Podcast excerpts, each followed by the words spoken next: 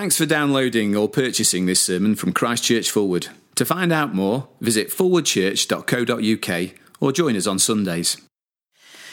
The first reading is taken from Isaiah chapter 51, verses 17 to 22, and can be found on page 739 of the Church Bibles.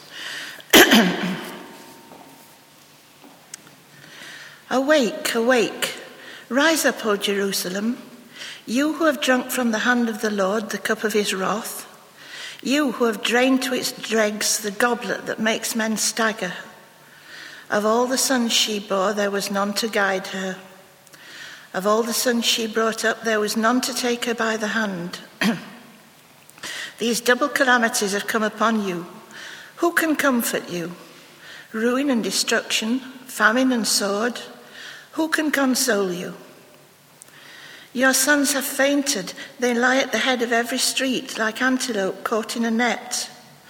They are filled with the wrath of the Lord and the rebuke of your God.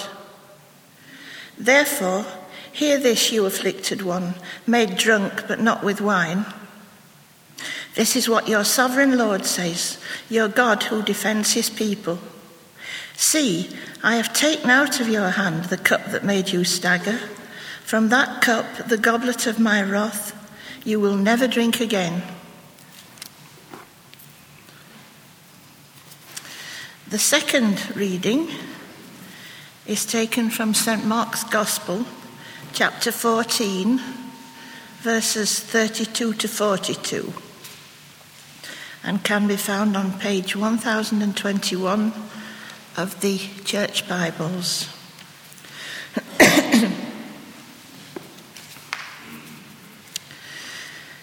They went to a place called Gethsemane, and Jesus said to his disciples, Sit here while I pray.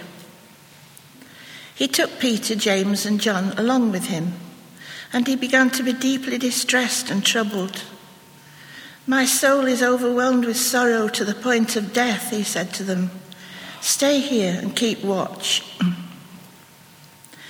Going a little farther, he fell to the ground and prayed that if possible the hour might pass from him. Abba, Father, he said, everything is possible for you. Take this cup from me, yet not what I will, but what you will. Then he returned to his disciples and found them sleeping. Simon, he said to Peter, are you asleep? Could you not keep watch for one hour? Watch and pray so that you will not fall into temptation. The spirit is willing, but the body is weak. Once more he went away and prayed the same thing. When he came back, he again found them sleeping because their eyes were heavy. They did not know what to say to him. Returning the third time, he said to them, Are you still sleeping and resting? Enough, the hour has come. Look, the Son of Man is betrayed into the hands of sinners. Rise, let us go. Here comes my betrayer. This is the word of the Lord.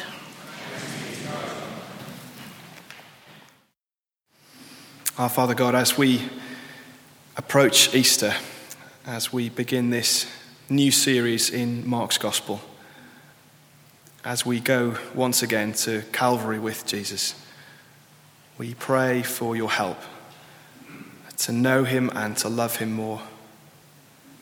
We pray most especially this morning that we might find hope and help in your word written for us. In Jesus' name, amen. Please do sit down. And as you do so, if you could find the, the Bible that you had just a moment ago and turn back again, if you've closed it, to Mark uh, chapter 14, page 1021. There's also some space uh, inside the service sheet there um, if you'd like to make notes. But even if you wouldn't, there are some headings and some, some things to read. So do follow along there as well. I wonder if, like me, you've ever left a Christian meeting or gathering fired up to do anything for God, ready to take on the world for Him, ready to do anything for Him, only to find yourself in a relatively short space of time, seemingly incapable of even the smallest act of obedience. Now, perhaps like me, you've, you've left a, a meeting or, or something with, with, with lots of missionary zeal, ready to go anywhere, to do anything, to take the gospel to a needy world, only to find yourself pretty soon after feeling too frightened, too tongue tied, even to mention the name of Jesus, even to a relatively close friend. Or perhaps again, like me, you've, you've been to a, a conference or a, or a Bible week or something and left filled with a deep desire to love other people sacrificially, only to find it seriously difficult to even speak politely, even to your own family, even in the car on the way home. In short, do you really want to do great things for Jesus, but sometimes you just struggle to obey? Well, if that's you, then this passage is, is for you. Come to Gethsemane. We're going to see the most remarkable obedience, the remarkable obedience of Jesus here in the garden. And in that, we will find both hope and help. You'll see from your handout that we'll, we'll learn, I think, specifically to trust the obedient Jesus to suffer God's wrath as our own disobedience is revealed.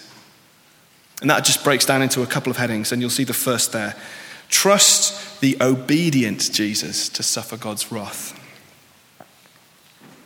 Having said all that, it, you might be forgiven for looking at this passage, especially at first glance, and thinking that Jesus, well, doesn't seem very obedient here. Or it might at least concern you, as it has for some others down the centuries, that this passage, well, it doesn't really show Jesus in the best light. It is certainly true that, that at this uh, point in Mark's gospel, that the mood changes somewhat. We're jumping in here at chapter 14 as we begin this new series. But if you, if you were to read through the preceding chapters, and many of you will know them well, you would find a Jesus who is supremely in command. You know, he answers questions and critics deftly and with authority. He delights the crowds. He walks on water. He heals the sick. He raises the dead. And earlier in this same chapter, he's just uh, directed the disciples um, to, to, find a, a Passover meal all ready and prepared as if it appeared from nowhere. And then later, sitting around that same table, as with great drama, he dipped bread in the bowl and very calmly, it seems, declares that one of those sitting around the table with him will betray him to death. More than that, as he says later, they will all go on to desert him. Despite all of that, Jesus is still able to say, look up to chapter 14, verse 21. You see it there? The Son of Man will go just as it is written about him. So, despite all Jesus knows very well is coming his way, that, that is betrayal, abandonment, agonizing, lonely death, there is a steady, measured obedience to carry out his Father's mission. Very impressive. And yet, and yet, here, as we enter the garden scene at Gethsemane, that, that seems to vanish. And Jesus seems to begin to fall apart emotionally. Read again with me from verse 32. They went to a place called Gethsemane, and Jesus said, said to his disciples, Sit here and pray. He took Peter, James, and John along with him and he began to be deeply distressed and troubled. My soul is overwhelmed with sorrow to the point of death, he said to them. Stay here and keep watch. It might just be me, and uh, forgive me if this is a morbid thought, but I sometimes wonder if I'll die well. I mean, it is a deeply Christian thing to do, isn't it? And of course, many of us know uh, Christian brothers and sisters who have faced death with the most remarkable courage and hope. And of course, the, Bible and Christian history are, littered with Christians perhaps being severely persecuted, even killed for their faith, who do seem to face death with the most remarkable courage and hope. It always makes me uh, think of the, the reformer Hugh Latimer, who was um, burned at the stake in 1555 with his friend Nicholas Ridley for, for believing and for teaching the gospel. And as they were about to die, Latimer is said to have turned to Ridley. Remember, they're about to die. And this is what he says Be of good comfort, Master Ridley, and play the man. We shall this day light such a candle by God's grace in England as I trust shall never be put out. It makes the hairs on the back of your neck stand up, doesn't it? I actually want to adopt a sort of Churchillian voice uh, as I say it. There is a great legacy of Christians dying well. And frankly, there are those, even without the hope of the gospel, who sometimes seem to face death with courage. John Stott writes this, it's on your handout there. Socrates met his end in the prison cell in Athens. He drank his cup of hemlock, Plato wrote, without trembling, very cheerfully and quietly. On the other hand, here in the garden, as Jesus begins to move towards his death, he is overwhelmed by grief and sorrow. He seems to stagger at the sheer horror of what lies before him. More than that, and, and here is where it gets really shocking. He doesn't make a stirring speech like Latimer. There's no cheerful resignation like Socrates. Here's the really shocking bit. What does Jesus do? Well, he asks for a way out. Verse 35 Going a little further, he fell to the ground and prayed that, if possible, the hour might pass from him. Abba, Father, he said, everything is possible for you. Take this cup from me. It seems to me that the question that hangs in the air is this Why do so many of Jesus' followers seem to die better than he does? Why do so many of Jesus' followers seem to face death better than he does? It's an interesting question, don't you think? The answer can only be that Jesus faces something that none of his followers ever have nor ever will face. The answer can only be that, that Jesus faces something more, more than mere physical death. It is interesting, actually, as you read through the various gospel accounts, the writers give relatively few column inches to describing the physical agony of the cross. The descriptions are fairly short. What then? What then does Jesus face that, that leaves the eternal Son of God overwhelmed with sorrow to the point of death. Look at his prayer again in verse 36. The answer is there, I think. He prays, Everything is possible for you. Take this cup from me. It feels like an odd turn of phrase, doesn't it? That is, unless you know what the cup stands for. The cup is the, the great biblical symbol of God's wrath. That is his burning anger at, at human sin and evil. It's what Tim Keller calls divine justice poured out, poured out on human injustice. Now, the scriptures are filled with this image of, of the cup of God's wrath. For example, you heard about it in our reading from Isaiah uh, 51, verse 17. Don't turn to it now. Here's what it says Awake, awake, rise up, O Jerusalem, you who have drunk from the hand of the Lord the cup of his wrath. You who have drained to its dregs the goblet that makes men stagger. And so, here in the garden, as Jesus begins to feel the, the weight of bearing the full force of divine justice poured out on human injustice.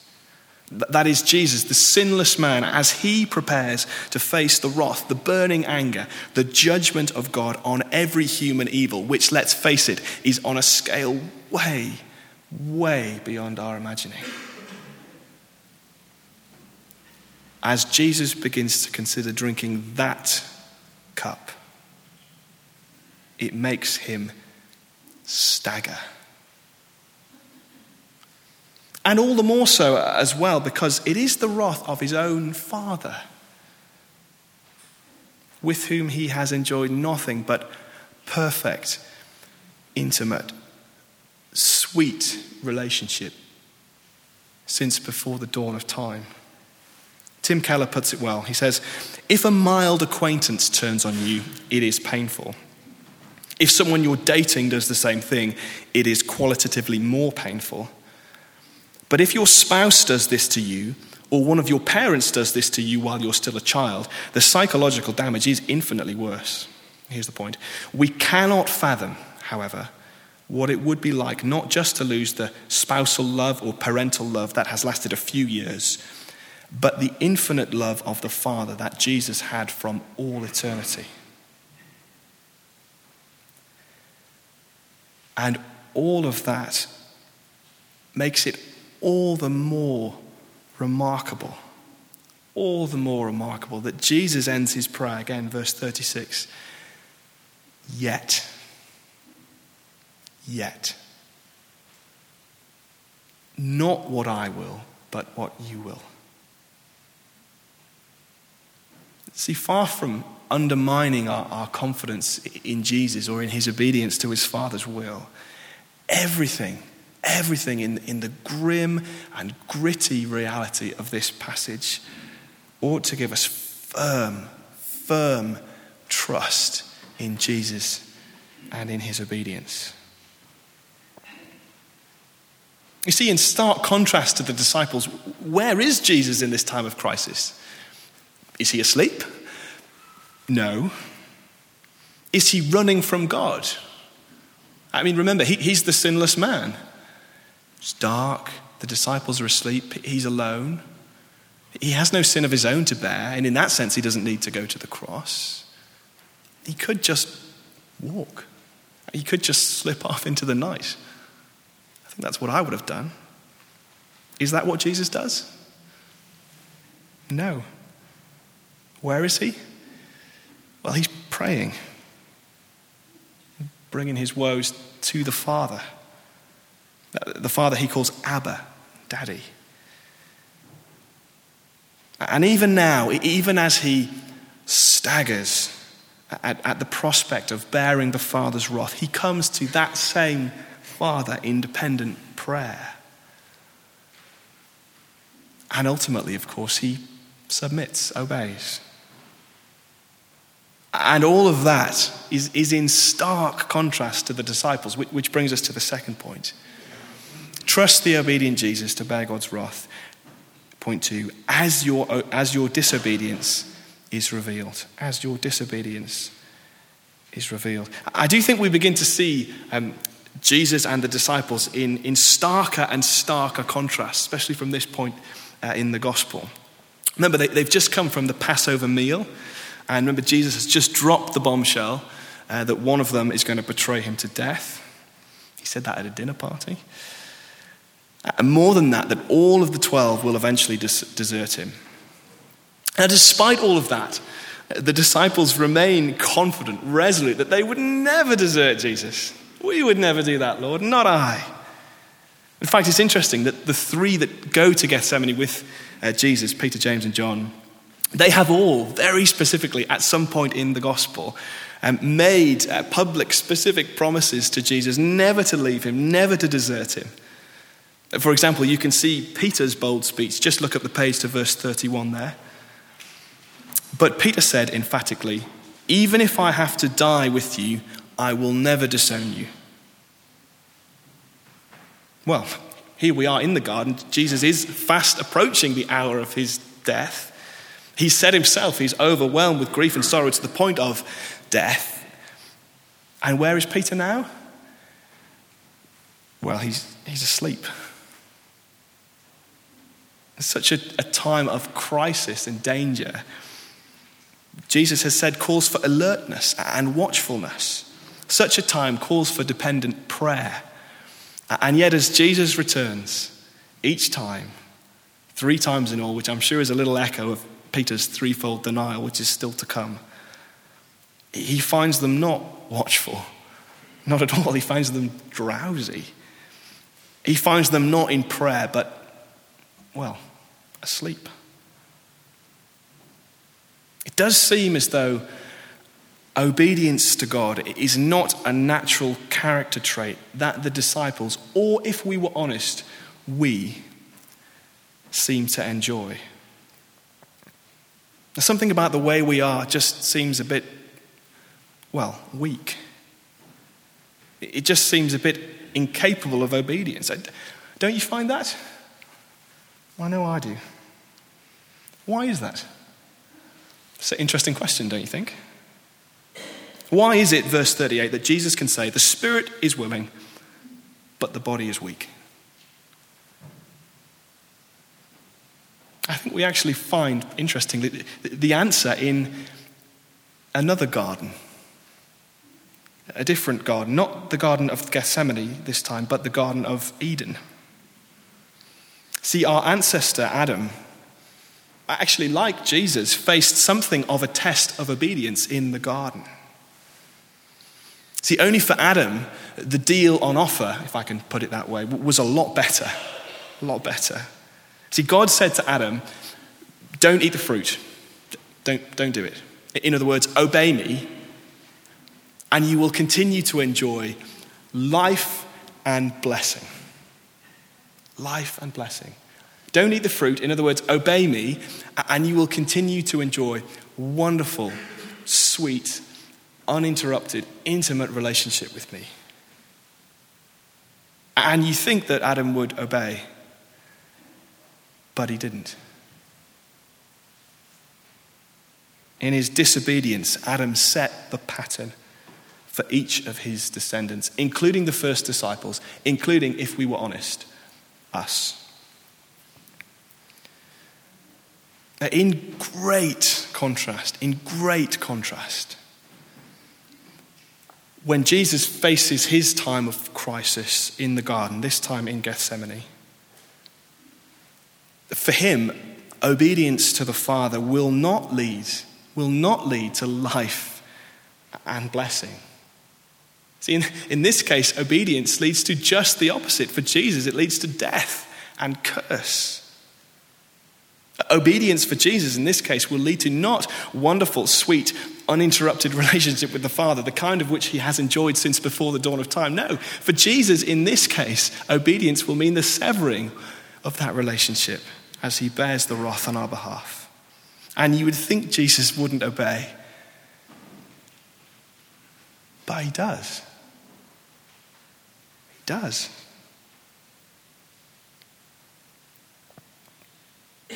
As I said at the beginning, do, do you want to do great things for Jesus, but find that you struggle to obey, sometimes even in the smallest task? Well, I did say that we'd find hope and help here for disobedient people like us. There is great hope, isn't there? Why? Well, because Jesus is not at all like Adam. Jesus is not at all like us, come to that.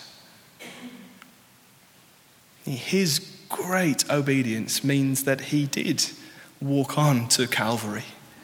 He did bear the wrath on our behalf, which, which should, should have been reserved for us. There is great hope there, isn't there? But there is help as well. There, there is help to change. I know how I need that. The Jesus obedience, it, it, it does buy, it does bring our salvation. But it does something else too. It, it also gives us a new identity.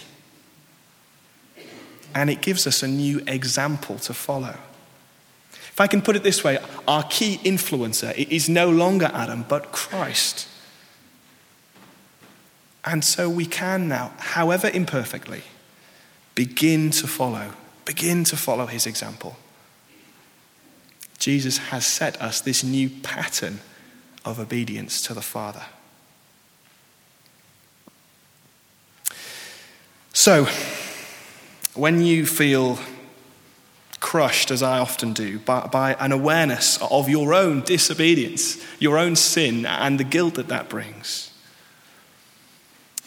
well, look to the garden, look to Gethsemane. See the horror that Jesus has faced to remove that burden of guilt from you. And you may enjoy, enjoy the fact that there is no condemnation for you. Now you are no longer in Adam, but in Christ. Or if, if, like me, sometimes you just feel so slow to change, and you feel that God must surely give up on you. Well, look to the garden, look to Gethsemane.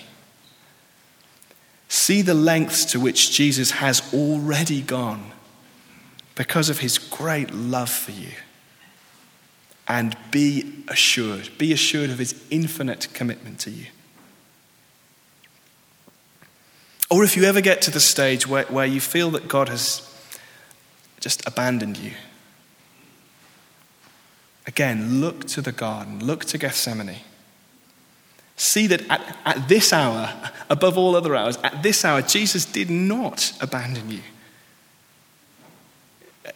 Quite the opposite. He, he pressed on himself to be utterly abandoned for your sake.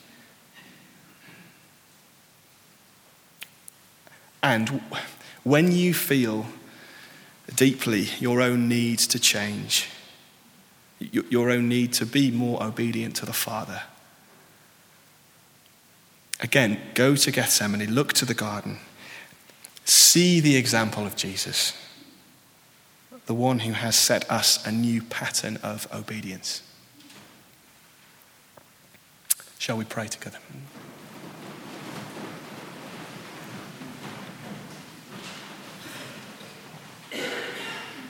We do praise you, Father, for the staggering remarkable obedience of the Lord Jesus. We praise you for the hope and the help that he brings us. Help us to take hold of both that hope and that help. In Jesus' name, amen.